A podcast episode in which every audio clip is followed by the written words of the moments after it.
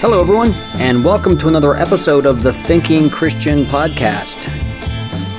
I am your host, Dane Kramer, and I am glad that you're here today. Today is my Christmas special. I won't be singing for you, uh, but I want to talk about some Christian Christmas stuff, so uh, I'm glad you're here.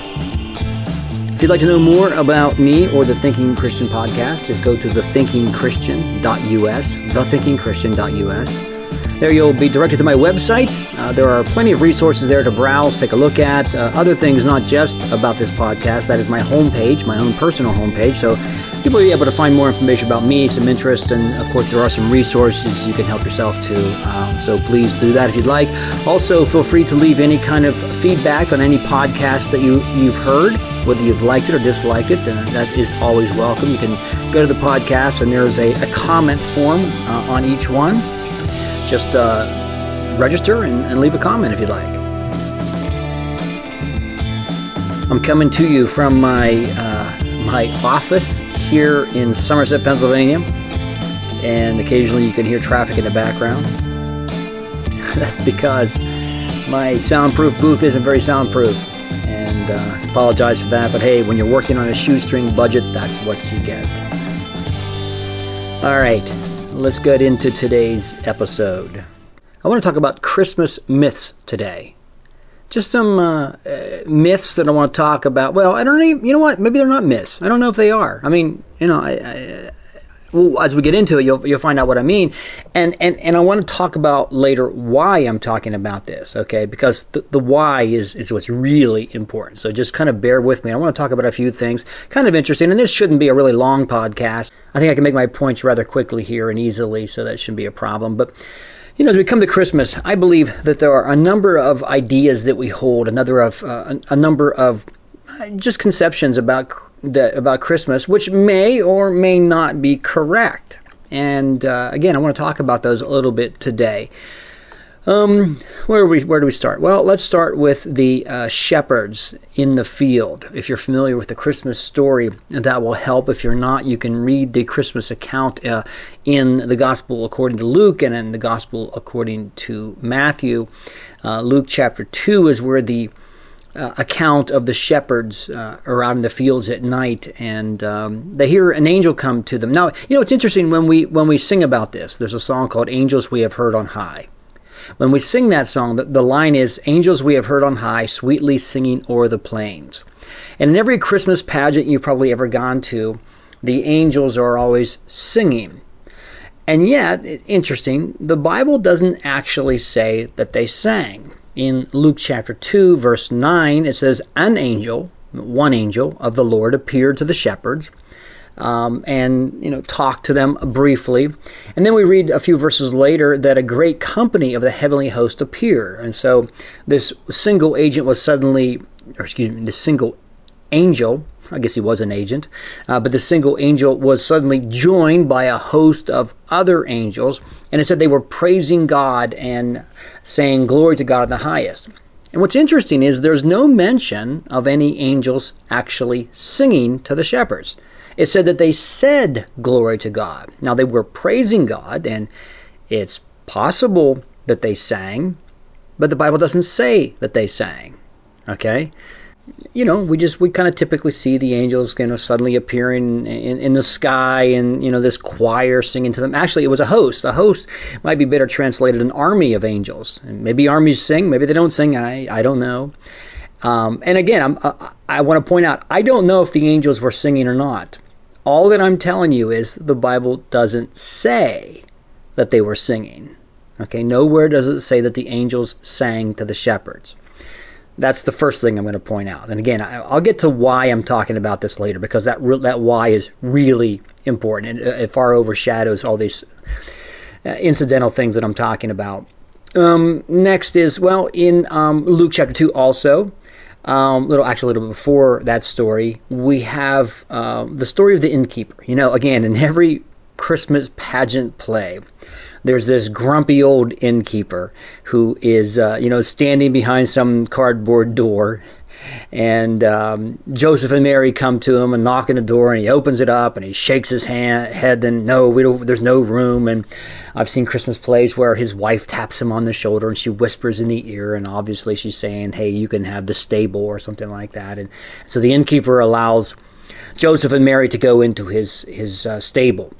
Well, what's interesting is um, there's no innkeeper mentioned in the scriptures. Uh, the innkeeper this person who appears in our pageants and in our Christmas plays and in our Christmas movies and so on and so forth, he's not actually mentioned in the Bible. All we read about is in Luke chapter 2, verse 7, is that there was no room at the inn. You know, that's it. Uh, and matter of fact, there are some Bible scholars, of which I am not, um, there are some Bible scholars who have made a point to tell us that the word inn isn't just like your typical you know, Holiday Inn or something like that. It wasn't a typical hotel motel chain or, or any kind of like that establishment. Rather, the Greek word, and again, I don't know if this is true or not. It may or it may not be true. I, I, I don't know, but I'm just telling you what I've read by people smarter than me, is that the Greek word for the word inn kind of suggests uh, a guest room, and and often it could be the guest room of a of a family member. So, if that were the case, if this is a guest room of a family member, there would be no innkeeper because the innkeeper would really just be a, a family member. And uh, so, it some have suggested that it's possible that it could just simply meant that there was no guest room. There was no room at one of their family or their relatives' homes. Um, but no mention of an innkeeper. That has just kind of come into our traditions, it has come, come into our understanding without solid biblical support.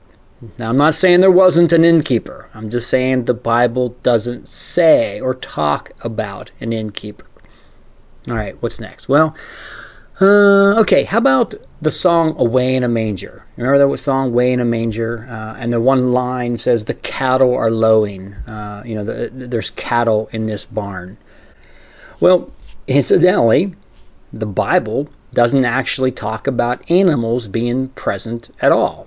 Uh, there are no animals mentioned, and yet in our Christmas pageants and in our, in our, movies and maybe even just in our mind's eye, as we picture all of this, we see animals everywhere. I mean, Joseph and Mary are riding a donkey to uh, Bethlehem, and yet there's no donkey mentioned at all.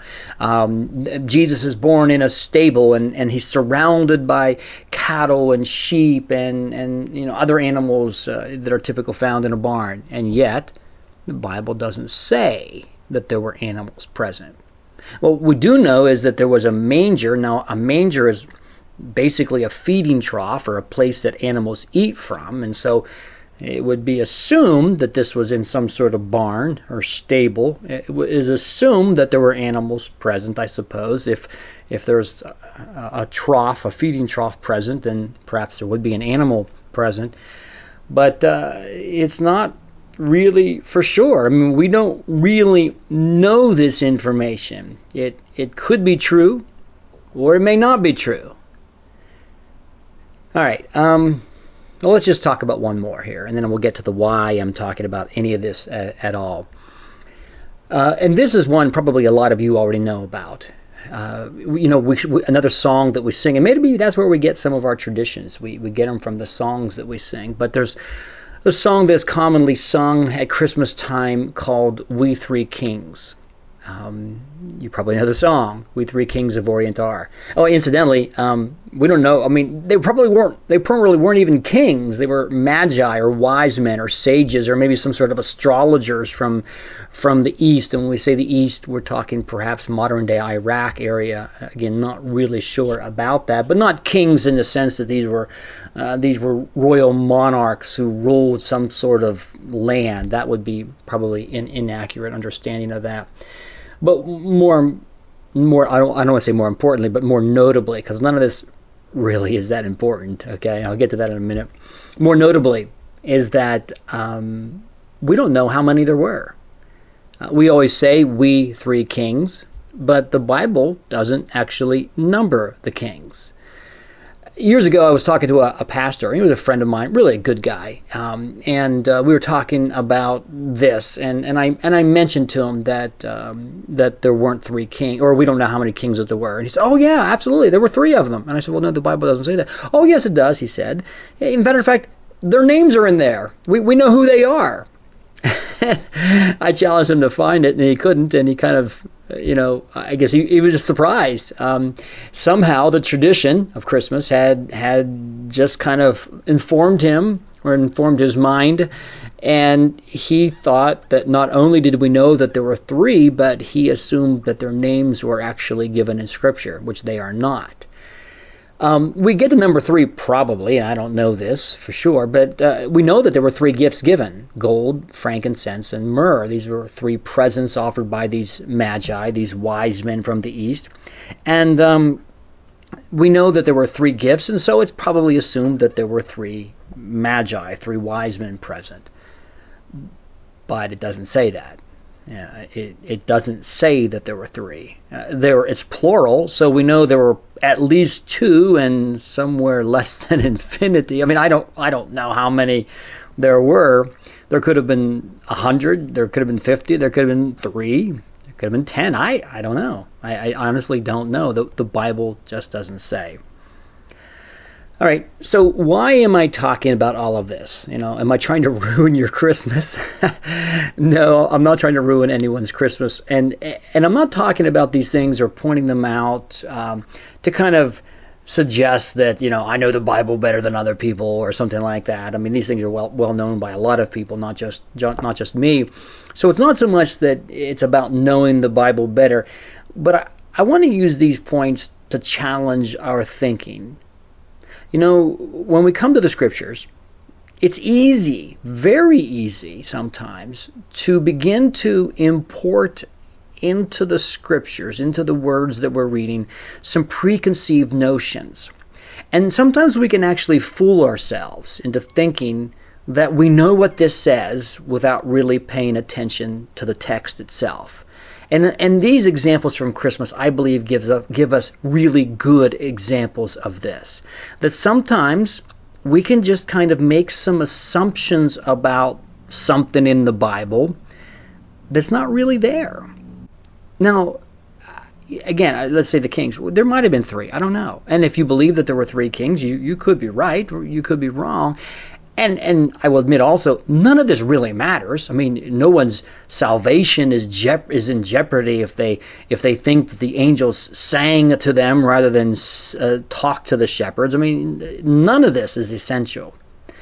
The point again that I'm just trying to make, just one simple point is we have to remember that there's potential as we come to the Bible, there's potential for us to begin to uh, import some thoughts or notions that we may have preconceived into the text. We may be right or we may be wrong about those. And the task of any Bible student is to try to, well, try to understand the Bible for what it says, to let the Scriptures speak its mind, not ours, into it. And that's not an easy thing to do. Now, I think sometimes we all can be guilty of that. I've read passages so many times that I almost fail to see what they really say. And I'll be reading them again, maybe in a different circumstance, and suddenly, oh my goodness, how could I have missed this? It, it's as big as the nose on my face. And there I missed something. And the reason why is because I had read it so many times and become familiar with it that I began to answer the questions my mind raised with my own answers rather than letting the scriptures speak to me. So, once again, as we enter this Christmas season, eh, as we go to these Christmas plays, I'm not trying to give you something, you know, to make a point with somebody else or to get into an argument. This has nothing to do about with that. It, this has only to do with the challenge that we have. So this is really just a reminder that as we go through the scriptures, as we address the ideas and read the things that are there, that we have to let it speak to us. We have to be very careful not to be inserting in the text those things which we believe to be true. Well, that's enough for today. Uh, this is right around the Christmas time, so I wish you and your family a very Merry Christmas, and may the light of Christ shine very brightly in your lives. This is Dane Kramer from the Thinking Christian podcast, signing out. Thank you.